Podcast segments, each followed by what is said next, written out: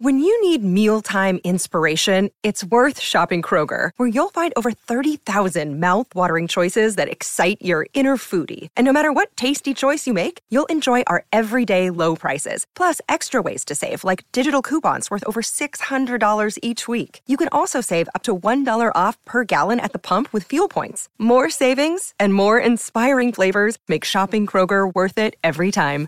Kroger, fresh for everyone. Fuel restrictions apply coaches. Today, before we get started, I want to thank our sponsor, CoachPad. Uh, no matter if you draw scout cards by hand or use a program on your computer, CoachPad will give you back time by never stuffing a binder again before heading out to practice. First 13.3 inch electronic device allowing coaches to clearly display scout cards outdoors in the sun has been a game changer for programs this past fall and those currently playing all across the country. This new technology allows coaches to coach and not the monotonous task of stuffing and dealing with binders on the practice field. Check out the Coach Pad and Coach Pad Mini on thecoachpad.com. Please make sure you check out our sponsors, our affiliates. And here is another episode of the Gap Down Backer podcast.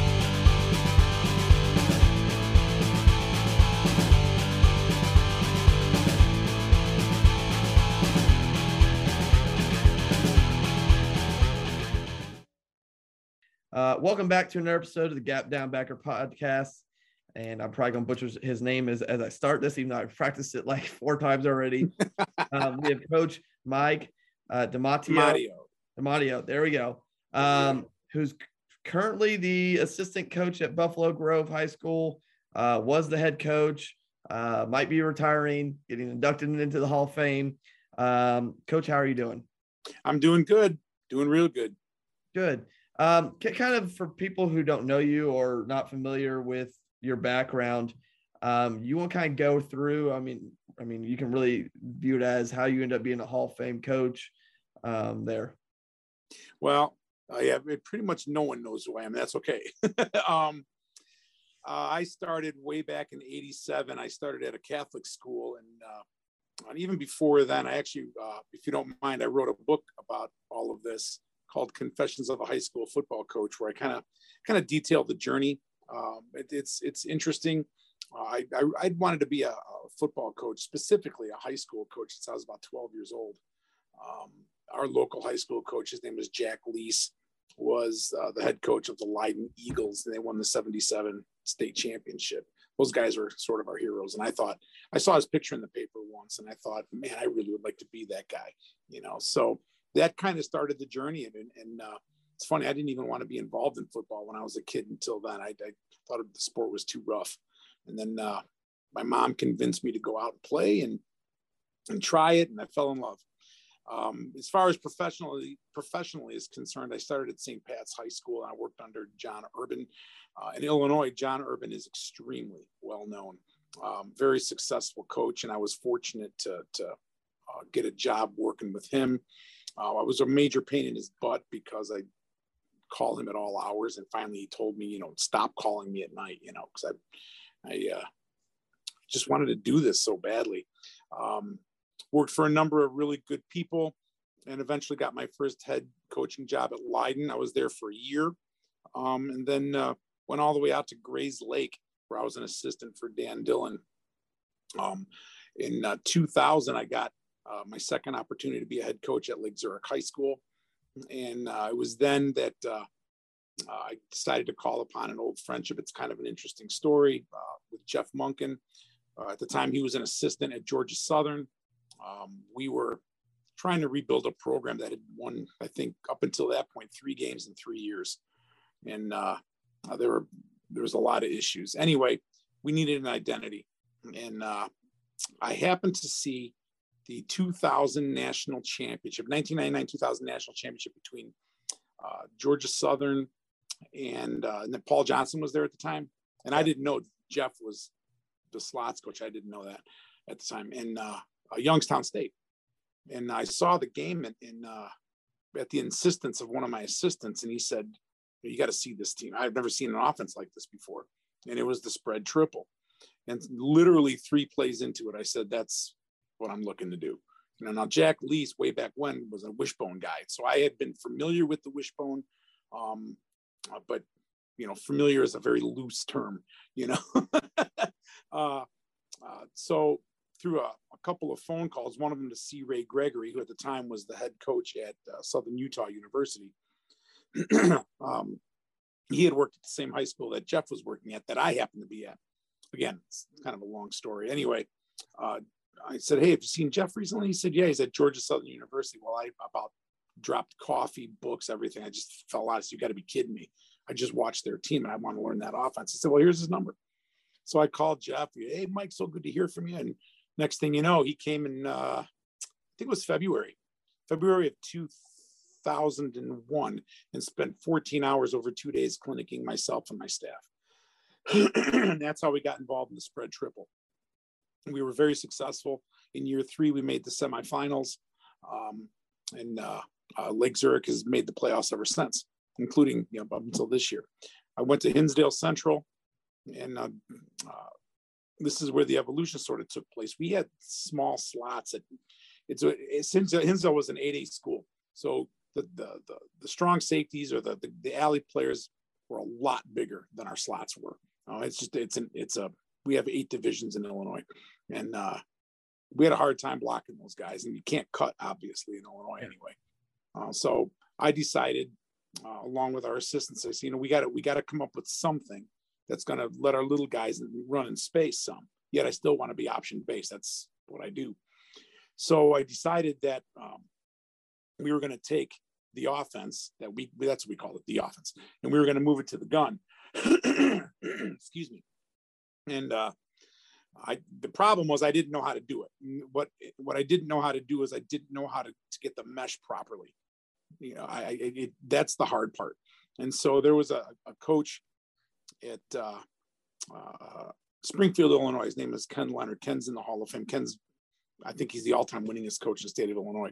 He kind of pioneered a lot of shotgun stuff way back, you know, when. And so I called him out of the blue. He didn't know me from Adam, and I said, "Hey, I'd, I'd like to, uh, I'd like to to talk to you about running some midline out of the gun."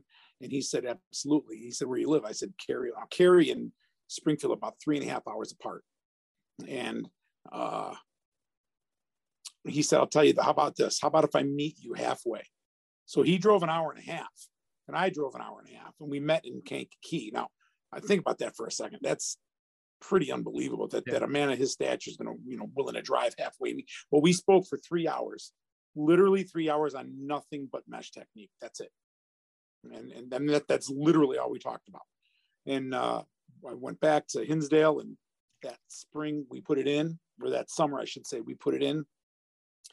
And uh, it took us a whole summer to get things the way that we wanted them. But that year, running, taking so imagine taking Paul Johnson's offense and just moving the whole thing into the gun. The only difference is you put your slots on our, our, our landmarks are hash and then numbers. That's where our landmarks are. And you get a yard play eh, one way or the other. Had to come up with some motions um, timing to get slots in the proper pitch relationship. All the rules that you would have, for example, under center, we moved to the gun, except for the mesh. We had to obviously figure out how to do the mesh, and we did with Ken's help. And we were extremely successful that season. We were seven and two regular season. I don't know why I have this frog. Sorry.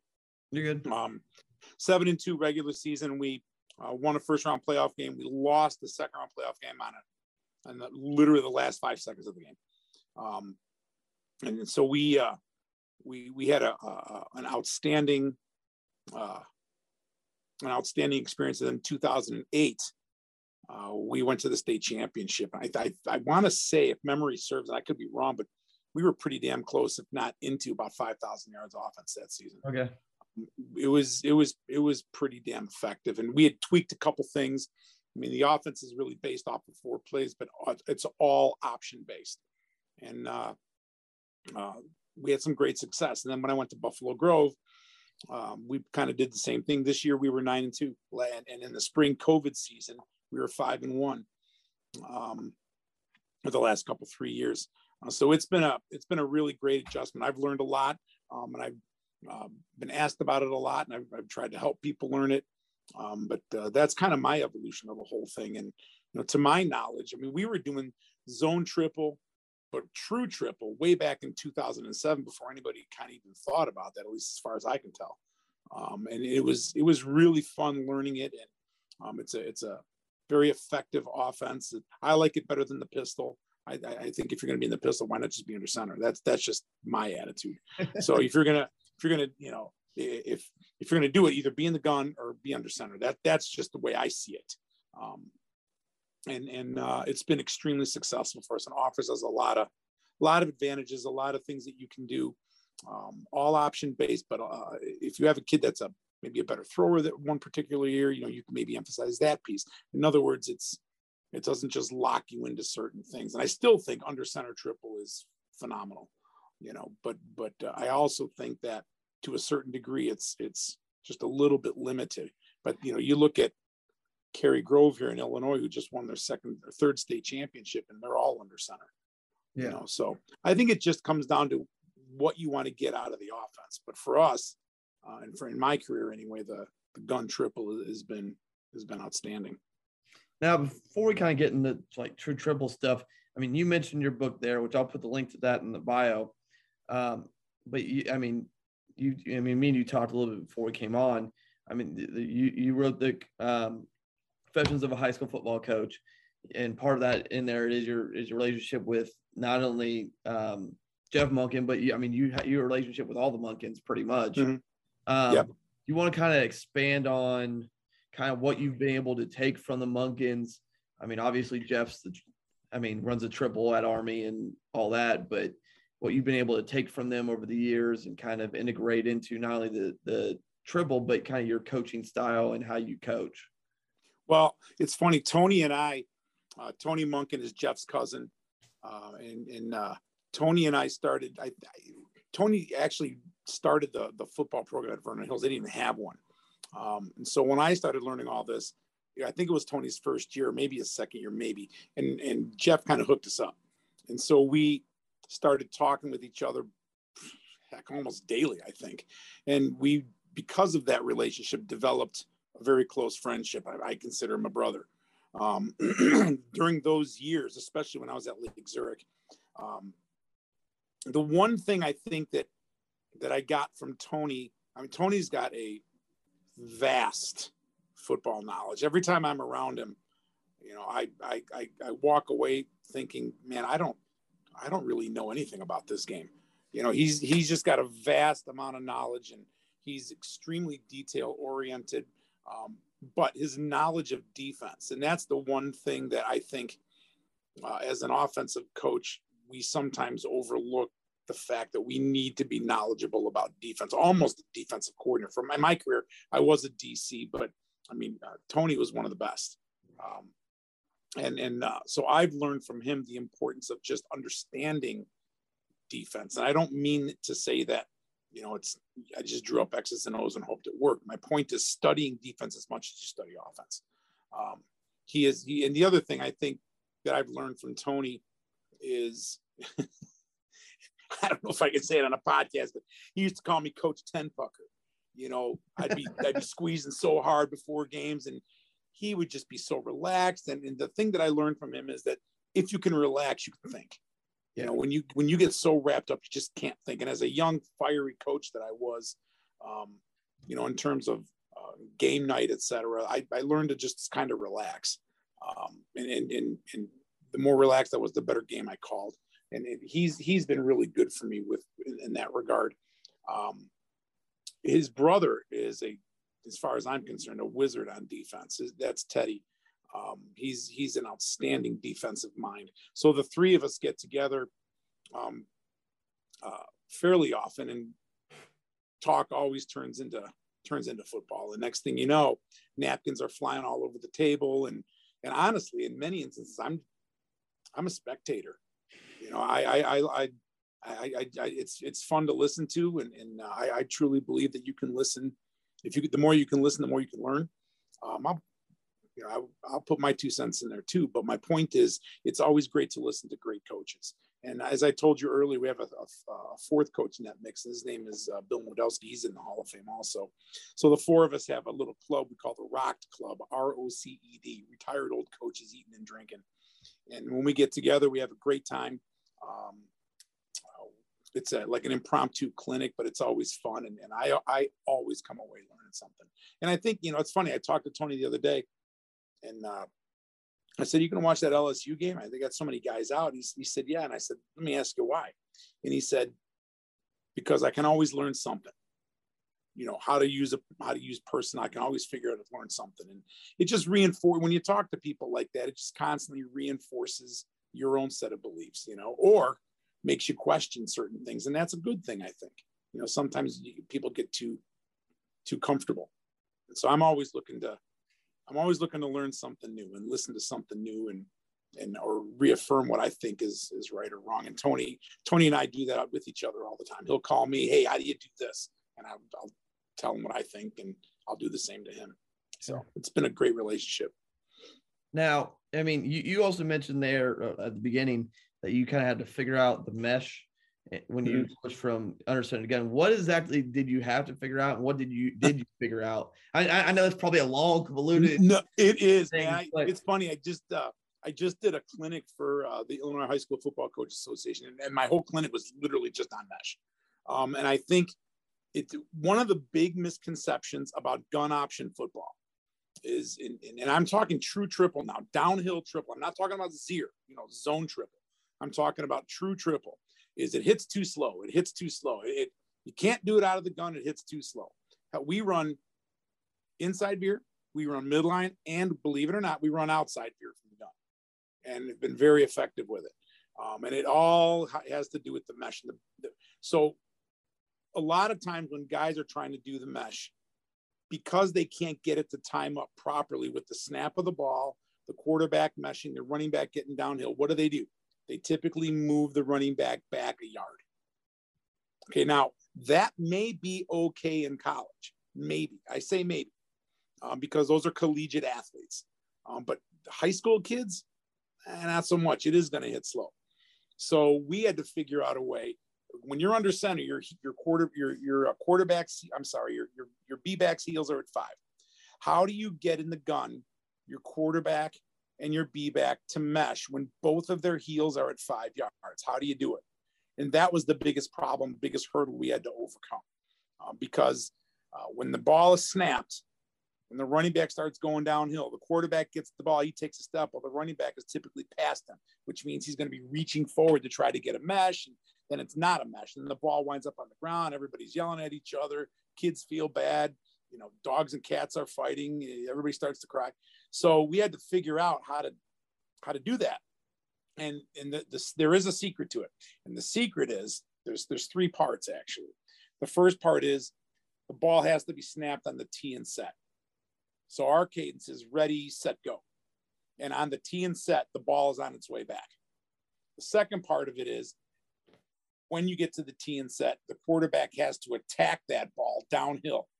So as the ball's coming back to him, he's attacking the ball, and that shrinks the amount of time that the ball is actually in the air. The third thing is, and I like offset backs. I don't I don't necessarily like behind the quarterback, although we have a formation called cannon We'll do that we bump our quarterback up a half yard, and the B back is still at five. Yeah, still at five because you got to have consistency for your kids. So it almost winds up like you know they're like this. Okay, you know what I'm saying? Like almost touching each other. Um, but I like offset for a whole lot of reasons. Anyway, as the quarterback is attacking downhill, the B back takes a slide step and then he goes downhill and his, his aiming point is exactly the same as it would be under center inside leg of the play side guard and then once the quarterback gets the ball, he snaps the ball right back. The teaching point to that is if it's running inside here to the right, we would call it 12. His right hand is attached to his right hip. As soon as his right hip turns, his right hand turns, and he, he old school ride and decide, put the ball back into the B back, you know, ride, ride him through. So we had to figure that out. And there was a number of footballs that were on the ground before, you know, we, we, we actually figured that out and figured out how to teach it. And that's, that's the key and it's a three step process, um, which we were able to develop called soft squeeze. Um, and once we did that, things sort of fell into place. You know, so when you, if you teach the mesh properly, it's it's a beautiful thing to see. It really is. It's fun to watch. But the whole, I to my mind, having done it since 2007, um, it's all about the mesh. And you get okay. that, the rest of it falls into place. And all the rules, blocking wise, by the way, are the same. You know, scheme wise, are they're all the same.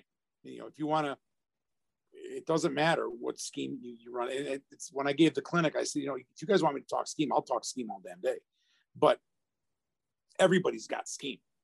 The, the question is, how do you get from point A to point B? How does that ball get into the B back's belly and mesh it? And that's why I spent that hour talking about mesh.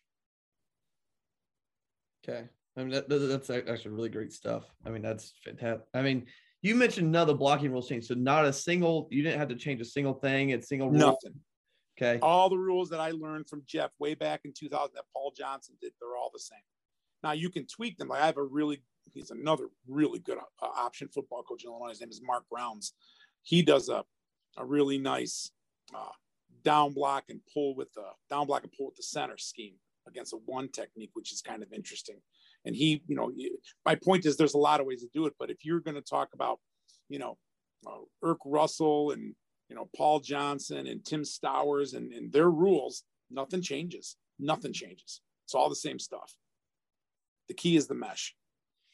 Now, I mean, obviously you changed the mesh point, um, and you changed. Yeah, I think you said your your splits of your uh, slot backs.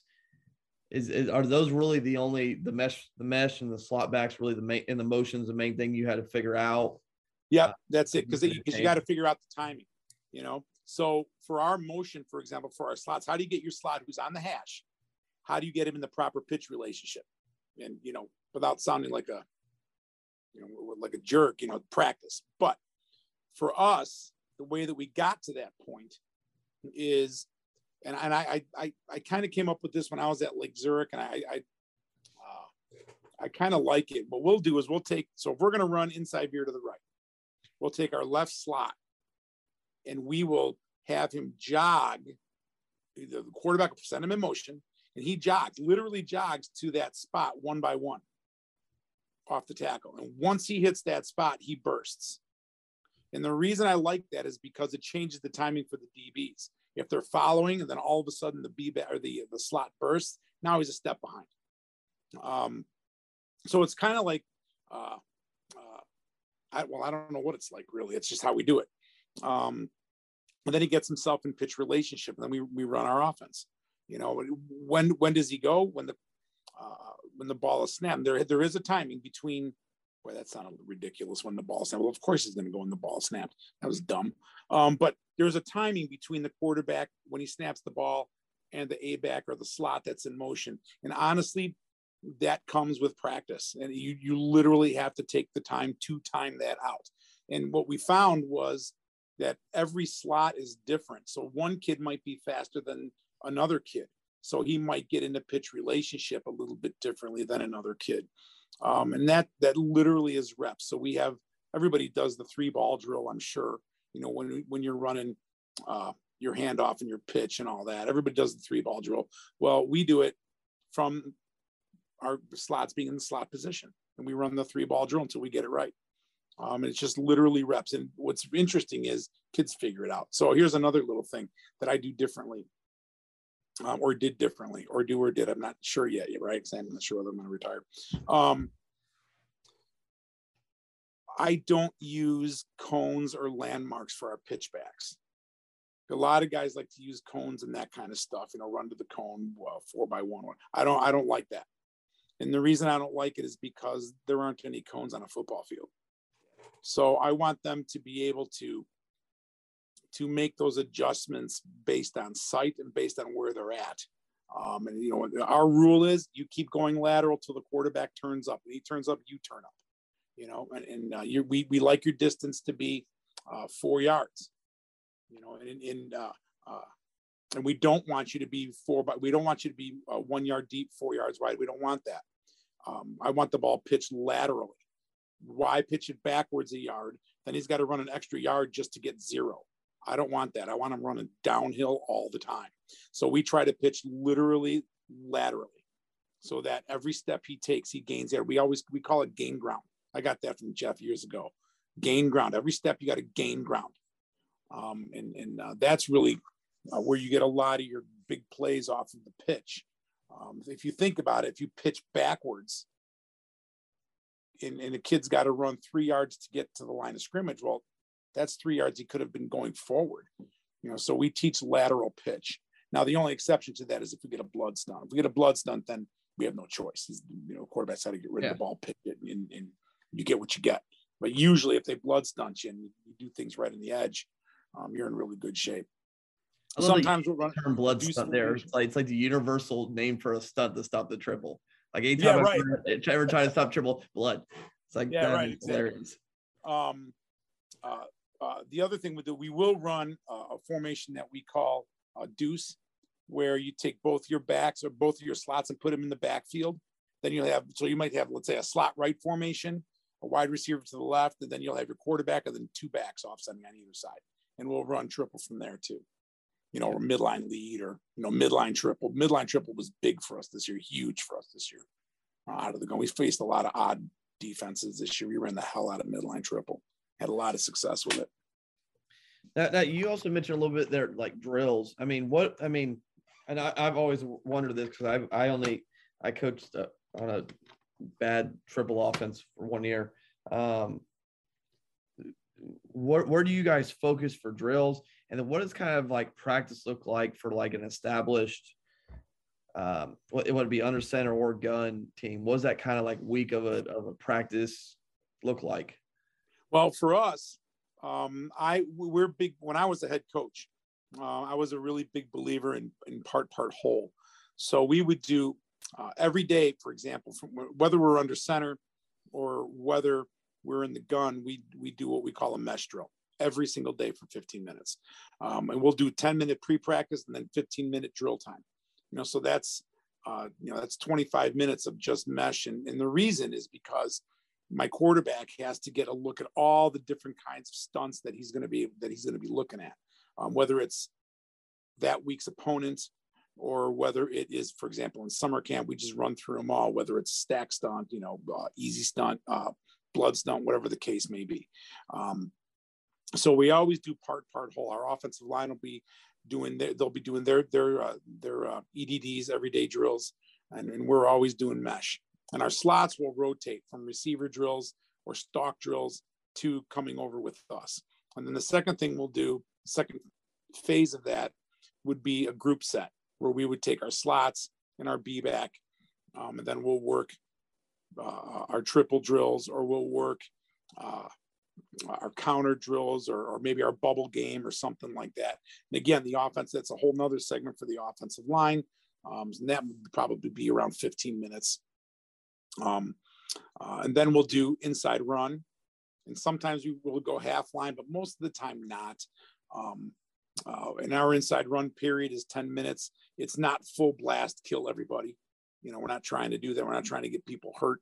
Um, there are bags and there are uh, shields, or we'll use like the, we used to use the, uh, the, the, uh, the, the arm, like the yellow arm yeah. shields, you know, those kinds of things. Um, uh, and then we go to team, you know, and put the whole thing together. Um, and then each day is different. So, for example, um, Monday, is a walkthrough day. If we play on Friday, Tuesday we'll do uh, inside in, inside veer in midline or midline triple, whatever the case may be. Wednesday we go we we'll add, we'll sprinkle those in, but then that'll be our counter game day. And of course we have a segment for passing, uh, whatever we're going to do that day. And then uh, Thursday we just re, we uh, re re walk through. And then Friday we go in with any luck. Um, so you know, it's it's a pretty programmed thing, you know, and, and, to some people it may seem kind of boring. You know, we don't do uh, we don't do things like a uh, one day we have like a trick play day or anything like that. Some guys like it because it keeps things fresh. Our attitude is we're going to drill, drill, drill, drill, and, and drill. And, and, the fun part comes on Friday nights when you win.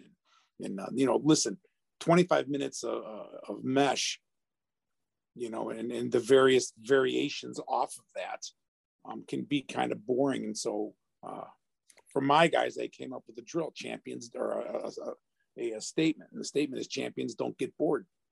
You know, there's always something you can fix, and and uh, we typically, however, we don't we don't really go over two hours if we can. At at at most two hours and fifteen minutes. Um, I think after that you get diminishing returns. You know, I know some guys still go three hours, and when I was a young coach, well, hell, when I was a young coach in, in uh, summer camp, we had triples. You know, and then it was just diminishing returns. I, over the years, I've modified that. Um, but I think that if you go part part whole, um, you can get a lot out of your players and and, uh, and make sure you get your twos reps. You know those kinds of things. That's that's all kind of built into that. Okay. No, and then I mean, I mean, you also mentioned odd fronts right there, and and I think mm-hmm. I think most high. I think I think actually just most teams in general are moving to some variation of an odd front. Even yeah, if, I agree. Even, even, if it looks like an even front, it's still a like hybrid player probably at one of the ends. What mm-hmm. is how's that caused you to evolve or modify? I mean, you mentioned mid triple was a big play for you this year. Right. How does it cause you to evolve or adjust things as a result? Um, you know, the the rules for tri- for true triple option football are are uh, they're they're pretty standard and they they fit pretty much everything. So in terms of running true triple, whether it's midline, inside veer, outside veer, there's not been a whole lot that's been modified other than um, running, for example, midline in a one technique. So sometimes uh, uh, you might get maybe an offset nose. What we'll, we call we call anything anything that isn't directly over. This is my terminology. Anything that isn't directly over the center, we'll call a one technique. No, that that's just, or I take that back. We'll call them a zero shade. That's what I meant to say. We'll call them a zero shade. Um, zero shade right, zero shade left. Um, and I still subscribe to the old count system that gets beat up all the time on Twitter. You know, one, two, three, four, I four, five, seven, six, nine. That's me. It's because I'm, you know, 58 years old and I'm old. And if the bear did it, everybody, you know, I don't know that I subscribe to that, but it's just what I learned and it's what I've always done. And you know, kids will learn anything as long as you teach it to them. Um, so you know they don't care. Um, so one of the things that we've done though is, is teams will uh, like if we have midline called, we we used to pair it up with inside veer. So midline to the three, inside veer to the one. You know, but uh, good defensive coordinators can kind of figure that out. And so what we decided to do, one of the modifications that we made was if we're going to run midline, for example, to the right, we would call that 10, and we get a zero shade or we get a we get a one, um, we call the, the, quarterback will tell the B back, he'll, he'll just say to him, wrap. And what that means is we down block with the play side guard, combo with the center. The B back meshes, but he's going to hug that combo and get vertical, and the quarterback's going to keep it and follow him. So it becomes quarterback follow, is what it becomes. Okay. That's just a really good way to uh, throw a wrench into that particular scheme and, and, still get your midline action. Plus, you get that extra player on the linebacker. Um, so little tweaks like that. But in terms of really running the triple, for me anyway, the rules haven't really changed all that much. Um, what we added at, at Hinsdale when we when we started running all this though, our run game consisted basically of of four schemes, and that's pretty much it. Um, our, our inside veer and midline and we kind of count that as, as, as one scheme because it's such a big part of what we do. Then we ran counter tray triple with the bubble. So imagine running counter tray to the right, yeah, but your left slot bubbles. So the quarterback's going to read the five tech. If the five tech comes down, wants to follow the counter tray, quarterback pulls it and he's on number two. Number two wants to take the quarterback, then we throw the bubble on the run to number three. We started doing that in 2007. Um, and then the third one, we used to call it our outplay. If for whatever reason we were getting inside pressure or uh, for whatever reason uh, we had a hard time, and especially the linebackers. Sorry, we had a hard time. Then we would run zero zone triple. Yeah, you know, and then we would just pick everybody up. Um, so those are our those are our, our, our base four midline inside veer, counter tray triple, and then um, zero. Those are the four that we, and we had variations off of some of that. Um, uh, one one problem we found in the summertime was that a, a uh, if, if the five tech came down hard and the linebacker scraped behind him, we, we had a really hard time with Zier. Um, so we came up with a solution for that. Um, so th- those kinds of things, but uh, you know, everybody can come up with their own tweaks. As far as our offense is concerned, those were the base four. Okay. Now, uh, like three more questions for you is um, first, I mean, I'm, I'm always curious about this, I, and I really have never really cared what offense it is, but what what I mean, what do you tell your box guy to look for? What is that communication look like on Fridays uh, for what they're specifically telling you? And because everybody's a little different, but for your offense, for what you're looking for. So when you say box guys, are you talking about the guard box? I know I'm talking about the um, press box. Oh, upstairs. Okay, so yeah. that's actually a really really good question. Um, when I was, and I was actually the box guy for the last three years, and it was it was uh, as our OC was learning the offense. Um, when I was on the field, I always told our, I always had two guys, three guys up there actually. I had one guy specifically looking for the backside linebacker. Um, specifically, one guy looking. I'll tell you why in a second. Uh, one guy looking at like everybody does secondary rotation, um, and then the third guy uh, was looking at the front side linebacker the, the defensive line, myself and the, and the, and the offensive line coach who was on the field, we take care of that. But the most important guy is the, whoever is watching the bat, and it's boring for those guys. They, you know, everybody wants to get caught up in watching the watching the game. But here's the key: if you're going to be a successful, to my mind anyway, if you're going to be a successful triple option team, you have got to have a counter game. I don't care how you do the counter game. I don't care whether it's from the gun you want to run uh, uh, RPO counter. I call that a counter. To me, that's a counter. You want to run quarterback counter. You want to run uh, what we used to, what Paul Johnson used to call 1819 option guys that might be listening to this know that play. Um, you, you have got to have a counter game. We ran when I was under center counter ISO. It was actually counter ISO trap. Um, and it was, it was a great play for us. Um, if you don't have that, your option game is going to be dead in the water, um, to my mind, unless you're just overpowering. So that guy in the box that is concentrating on the on whoever the backside linebacker is, that guy will kill an option team every single time if you don't get a handle on him. He tells me when that guy's coming hard front side. That cues our counter game. Okay. Uh, again, there's a number of different ways to do it. We had a we had something we called a, a shoot pass in the backside backside uh, W or X. That was our terminology for him to to take care of that guy rotating cover two safety. We had a we had a, a, a pass a backside pass for that guy.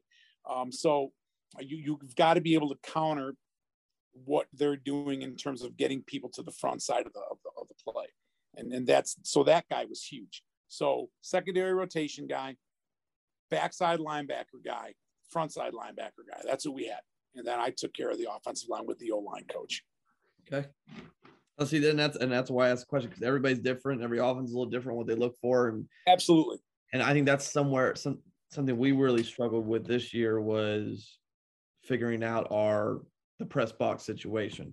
Well, um, the hard part is, I think, and, and this is just from my experience over the years, a lot of times guys will put the most inexperienced guys up in the box because you know maybe they don't have the rapport with the kids yet or something like that. But if you do that, to my mind, again, this is just me. Now, what you're doing is you're taking a, a really good weapon out of your arsenal. You know, you should have like your maybe your most experienced guy up there.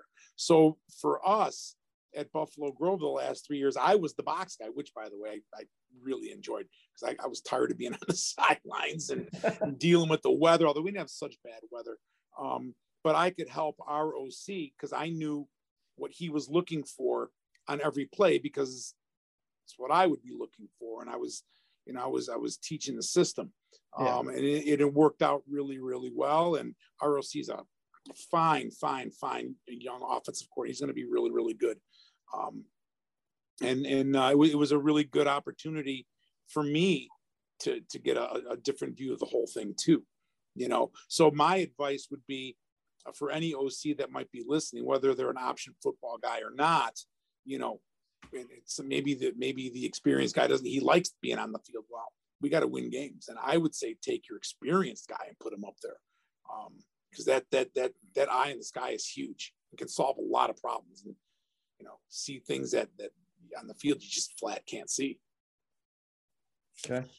Now, I mean, you've hit on a lot of it already, but from a, I, I got two, uh, two parts of this. One, from a play calling perspective, are you more Mike Leach and Paul Johnson to where it's all on a note card or in your head?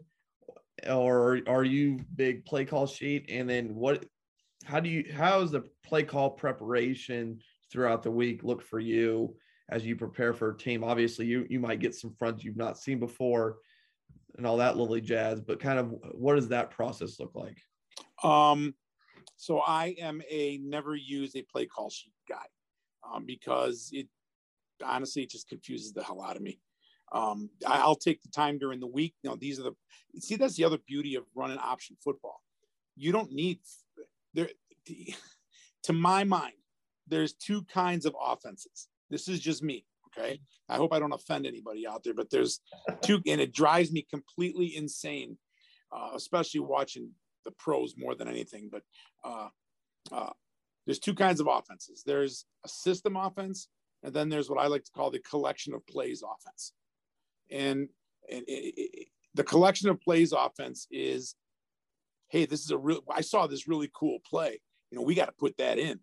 You know, I mean, that, that, that can go on endlessly because there's so many brilliant minds out there. Um, but especially at the high school level, and, and, and I think it works at the collegiate level as well because uh, at least my collegiate experience was was one of the things that uh, needed to happen. I think um, when you have a system, in that system, typically you're going to have an if this then that ideal that goes with it. So for me, an option football, you do this, I'm doing that. You know, I have an answer. I don't have to search through, you know, a thousand plays in a playbook or, you know, uh, uh, you know, 75 plays on a play sheet. You're doing this, I'm doing this. Um, the other rule that we we go by is this. I'm, and I, I can't take credit for it. This comes from Jeff Monken, specifically from Paul Johnson, and I learned it in 2000 and it's served me well ever since. Um, do not change the play, change the formation. You know, if you're going to be an option team, uh, you can use formations to your advantage to get you back to inside veer, for example. Now, inside veer is kind of going out of favor with a lot of guys. They're they're actually running more, uh, you know, zone dive kind of stuff and midline and midline triple and and, and uh, zone speed. I maybe I'm a dinosaur, but I'm going to find a way. I'm finding a way to get back to inside veer. One way or the other, that's what we're doing because that's what we hang our hat on. Um, and there's a lot of ways to do it, but the first way is to change the formation, not the play. And I think that that can go for any offense. When uh, when I was multiple I many, many, many years ago, that mantra I did not have. And so what did I have? I had this massive collection of plays that may or may not have all fit together. And I didn't really have an if this then that ideal. You know, I had okay, that play didn't work. Let's let's try this one. You know, now you're grab bagging a little bit. And and and uh, to me, the beauty of option football, whether it's the system that we developed or the system that you know under center, uh, it's it's it's very much a system, and I think that's really really important. So when I'm game planning, um, I'm going to fall back on our system. We're these. This is what we do. We're going to bet that what we practice every single day since the summer, we're going to be better than than you can figure it out in three days. And and when you know when we're going to go, uh, and and uh, what I will do then for my game planning is, and I I might do it a little bit differently. I'm not sure. Um, and you're right. You do get a bunch of junk fronts and all that. Kind of, that's what we call them, junk fronts. You know, defense of the week because they're playing an option team. In my experience, I found the best teams don't do that. Um, the toughest teams for us to deal with really don't do junk fronts. But having said that, the way that I approach it is I will find common formations. So let's say I have three films on you. I'm going to find the common formations that the teams you played against we we run. So everybody runs trips. I want to see how you align to trips. And I want to see how you're going to play cover two to trips, or are you going to play cover four? Are you going to play, you know, quarter, quarter, half? You know, what are you going to do to trips? And I'm going to keep track of it. Then I'm going to look for spread. What do you do against spread? Then I'm going to look for some sort of unbalanced formation. We love to run unbalanced formations. And if you think about it, trips is really an unbalanced formation. Um, what what what are you going to how are you going to align? What is your tendency against these these formations? Um, and, and then what's your possible tweak? You know, what could you do from your base? Now, if you're a if you're a junk front guy, you can tell that. You you can you can tell that as you as you watch film. Um, but most defensive coordinators have a tendency. And what's really interesting, and what some one of the things that I learned over the years, and I learned it from a uh, a really good uh, offensive mind. His name is Jamie Pass. Um, uh, you may play cover two, and the team that we're playing this week may not be you, but they play cover two, but they play different. You know, they, they may align their guys a little bit differently. They may have a, a, a, a maybe some guy I saw some guys they play their cover two corner or the cover two safety outside the hash. Now, to me, that's that's a big deal. To me, some guys will never leave the hash. So how do you play cover two? You know, and I want to know that, and that's going to help me formulate what I'm going to do for the week.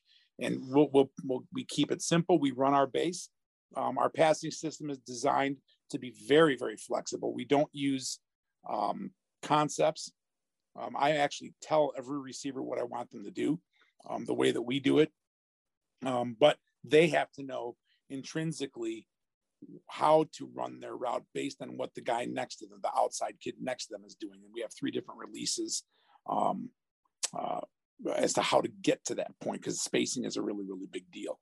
Um, but we limit our quarterback. You know, you're reading one guy. That's it. So you got you peek your deep shot, then we're then if that that that guy's not there on the second step, then you come right down to your read. You know, and then our gift route is on the backside. Um, so that's kind of how we'll do it most of it is based on formation. How do you align? And then once you're in that formation, how do you play cover two? How do you, you know, what are your covers out of that formation? Then I'll formulate a game plan or, you know, we will formulate a game plan based on that. I don't know. Did that make any sense at all? no, no, it, no, it is actually perfect. Seriously. Like I'm just, I'm, I'm just soaking it all in and I'll probably end up taking a bunch of notes when I re, re-listen this to edit it. Um, that's fantastic. And I think you can take that from not just as you kind of mentioned, not just from gun triple or under center triple, but that, you could use that for anything. yeah, where offense you're running. Um, well, one of the things that I found interesting is when I coached collegiately, um, and, and, and again, some of the guys listening to uh, listen to this might think that I'm uh, I'm completely out of my mind, but um, sometimes you can watch too much film, and you, right. and you get to the point where you know I watched the safety step forward with his right foot on Thursday, you know, and, and something triggered. We got to put in a tag for that. Next thing you know, your entire offense is nothing but tags. And, and you're adding things, and then you're adding things on a Thursday, you know, and, and, and, kids aren't going to remember that, you know, and even collegiately, kids can't remember that. And, and so, uh, to my mind, we're going to try to keep things as consistent as possible you know, whatever we're going to put in. You know, the last day we put anything in is on a Tuesday. Um, and, and we we're going to be very methodical as to how we game plan, but it all revolves around our core. You know, all of it revolves around our core. And that's why running the ball wise, it, we, we, everything is an option game with us, everything.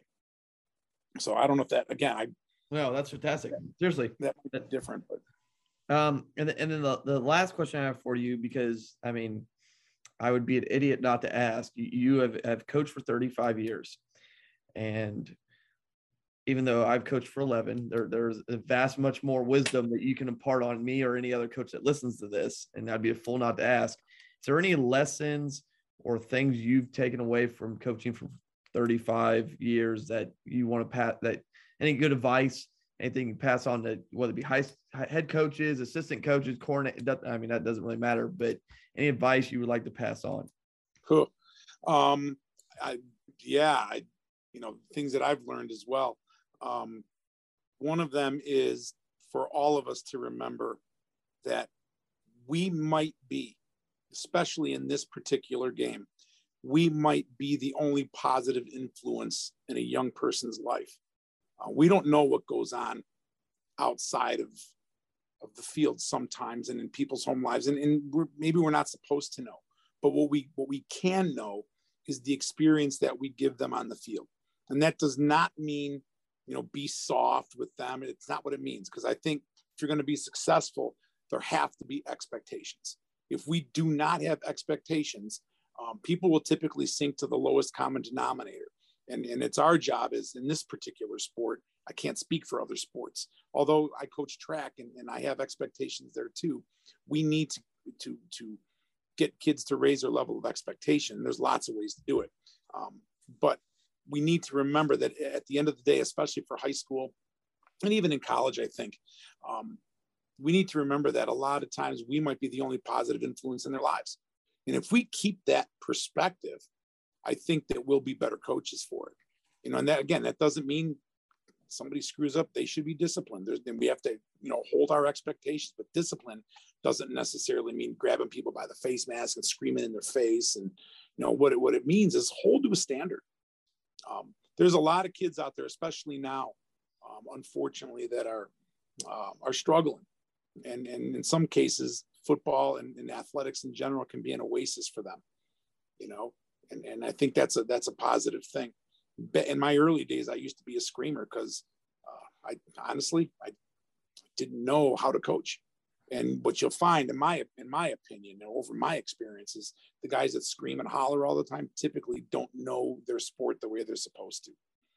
Um, you know, the guys that really do have that quiet confidence. That listen, I, I'll get on you now, but I'll get on you for lack of effort. You know, that's what I'll get on you for because that's the one thing we can control. We can definitely control our effort.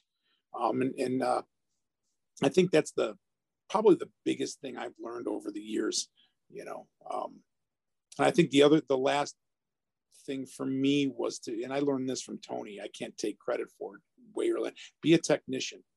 You know, if you're an assistant, forget about your head coach, your, your, your head coaching job in the future. Be an assistant, man and, and be the best assistant you can be and be a technician.